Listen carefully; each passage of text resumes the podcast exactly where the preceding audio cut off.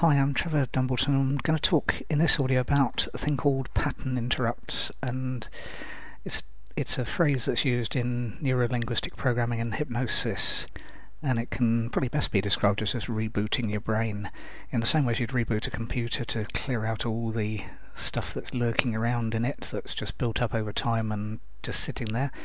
a pattern interrupt does the same for your brain, and you can either do it consciously or have it done to you.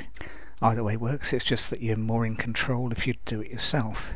The logic is that we're creatures of habit. We start watching a TV series such as Lost, and six series later we're still watching it even though we've got no idea what it's about. Or like I'm currently doing, watching Burn Notice, even though I probably should have given up two series ago, but I've got it's just the last series, therefore I'll do it. And that's creature of habit. And if someone asked me why I was doing that, I, apart from I'm a completist, that's probably about the only reason. But if I wanted to do it, I could either press the delete button, not actually watch the last few episodes, and wonder for the rest of my life what happened.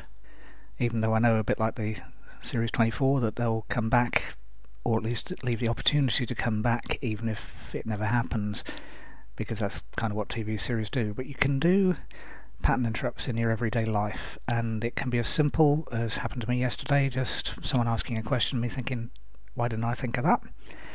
Or it can be a conscious decision. Uh, years ago, back when I was a cashier in a petrol station, which in itself shows my age because nowadays you just put your card in the mach- in the pump.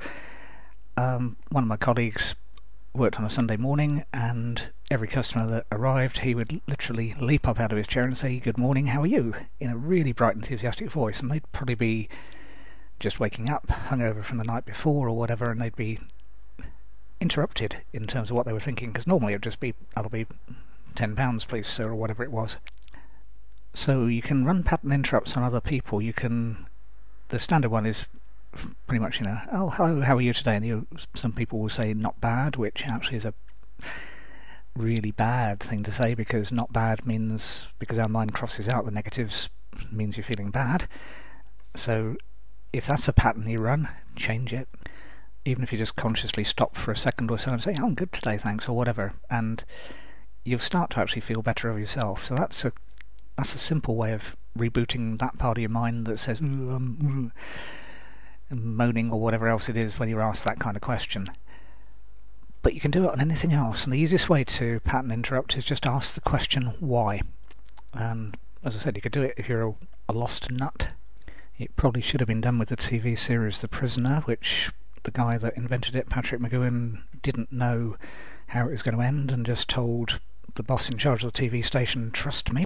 And it turned into a cult classic, and it made the village in Wales of Port Portmeirion a tourist destination to this day. Uh, interesting tourist destination. If you ever get there, it is really something that's kind of odd. Even though it's in Wales, it was built in the style of an Italian village, and it just looks completely out of place and a bit other- otherworldly, which made it the per- perfect pattern interrupt for a TV show that was about a bunch of prisoners, effectively, who were held captive on an island, even though Portmeirion isn't an island, but TV shows do that kind of thing. And those kind of things are just well worth doing. The easiest way, as I said, is to just ask the question why, because that will interrupt the pattern. It gives you long enough to think, well, yeah, actually, why? And if you answer that honestly, then you've probably broken the pattern you were running. And very often, because we're creatures of habit, it's well worthwhile breaking that pattern. You can do it in sales copy, you can do it in all sorts of places because you can leap around. I tend to do that anyway just because that's me. And I'll go off at tangents if we're chatting in conversation, and there'll be sometimes relevant tangents, sometimes irrelevant tangents, sometimes vaguely relevant tangents.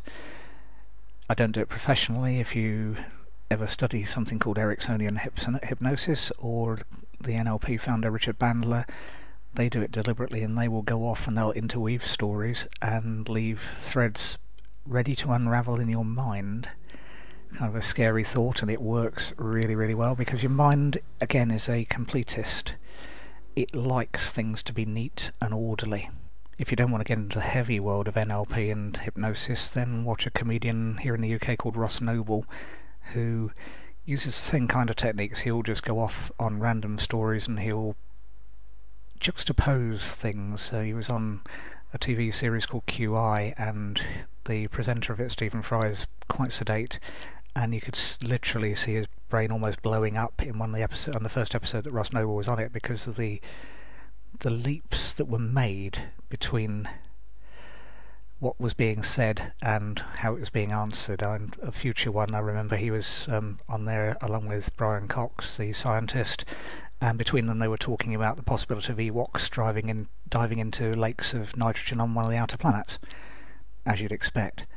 And Brian Cox was actually answering it in a kind of scientific mode, but Ross Noble was just exploring ideas in his mind. And if you can do that, what you'll find is so many ideas bounce out because they've been suppressed, and that's kind of the beauty of a pattern interrupt. It will unlock suppressed thoughts, which is either good or bad depending on your viewpoint, but either way it'll do them.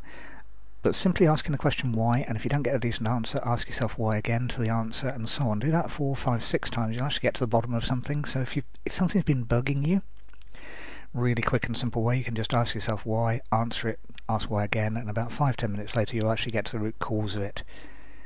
Fantastic way of getting to the bottom of trouble, something that's been worrying you for ages, something you've been stuck on for ages. Why have you been stuck on it? Well, because that. Okay, why? Why is that? Because, because of that. Why? And as I said, three, four, five, six times of asking why, you've done a pattern interrupt on yourself because you've actually destroyed the pattern you were running. And again, our mind takes shortcuts all the time and that's what a pattern interrupt does. It it wreaks havoc with that shortcut. It's used again in NLP with a phobia cure. What you do is um, basically, if you've had a traumatic event, you run it in your mind backwards. Uh, you see yourself in a cinema watching it going backwards. You fade it to black and white. Probably play some circus music over it, and what it does, it destroys the shortcut your mind takes because our mind takes shortcuts all the time. It, you don't you don't have to learn what a door is every time you encounter a door. You just know the general thing that a door is. It's a large thing, probably with a handle, sometimes with that you just push or pull or that just opens for you, but you know they're all the same thing. You don't have to relearn every single time, and it's that kind of shortcut that a pattern interrupt can actually break. You don't want to break the pattern interrupt of a door, but if it's a fear or a phobia or something that's holding you back in business or at work or at school or in personal life, yeah, you probably do actually want to break it. And you can do that with umpteen different types of pattern in, interrupt. And you can do it in your sales letters. You can do it in in anything. Movies do it regularly. They'll go to a flashback or a dream sequence, and that's interrupting what's happening. Sometimes it's a backfill, sometimes it's an explanation, sometimes it could be a cause. Sometimes by the time you've finished watching the thing, you actually don't know which bits were real and which weren't. Uh, one or two of the sci-fi movies based on Philip K. Dick novels that are definitely you're really not sure by the end of it whether any of it was real or intended to be real or not, and that's part of the the trick. Uh, Philip K. Dick, I quite enjoy some of his sci-fi. He wrote a book called "Do Androids Dream of Electric Sheep," which got turned into the movie Blade Runner. But one of the really nice quotes from him that I've come across recently is reality is that which, when you stop believing in it, doesn't go away. And that's a quite a mind bender of thought in the first place.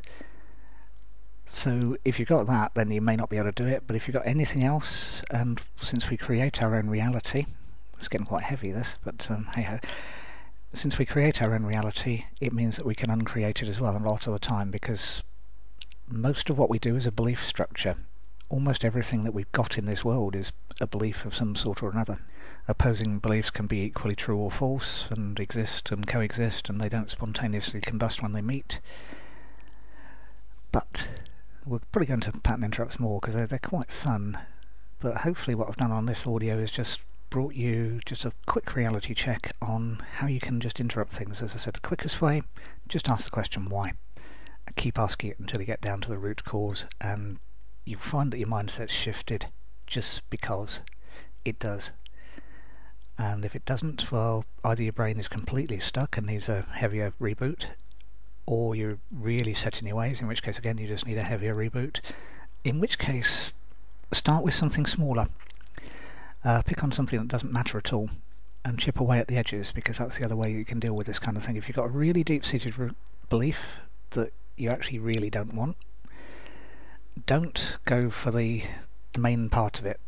Pick on something really insignificant on the outside of it, so it'll have fragments around it that are easily challengeable, and you can interrupt or break those patterns very, very quickly. Just pick on the simplest one, be a bully with them, because what will happen is that gradually the thing will crumble, and generally speaking, the tipping point is about halfway. So if you if you've got a large belief that's got about 50 satellite beliefs, by the time you got through 10, 20, 30, 40 of those, you'll have disintegrated the main belief and it'll just vaporize. And you can use that to change all your what ifs, all those nagging doubts you got about, oh, I can't do a video because I'd be my voice would be is no good. It's croaky like mine is today. Um, I don't sound very good recorded. No one does. No one likes the sound of their own voice, pretty much, even though it may sound as though some of the people you meet do. And just get over it and chip away at it and say, well, what if I actually just did a recording? Does it matter? Chances are no one will listen to it. That's okay. But you've done it. And the I've done it then gets over the confidence area of, okay, I've interrupted that pattern. I've actually pressed record and I haven't pressed delete at the end of the recording, I've uploaded it instead.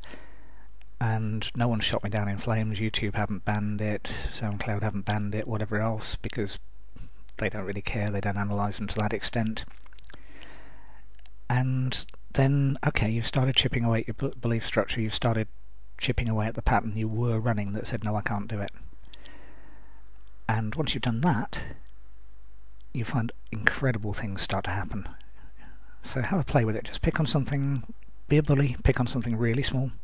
Do that each day for the next 30 days, or even seven, and you'll find things will start to change of their own accord just because they can.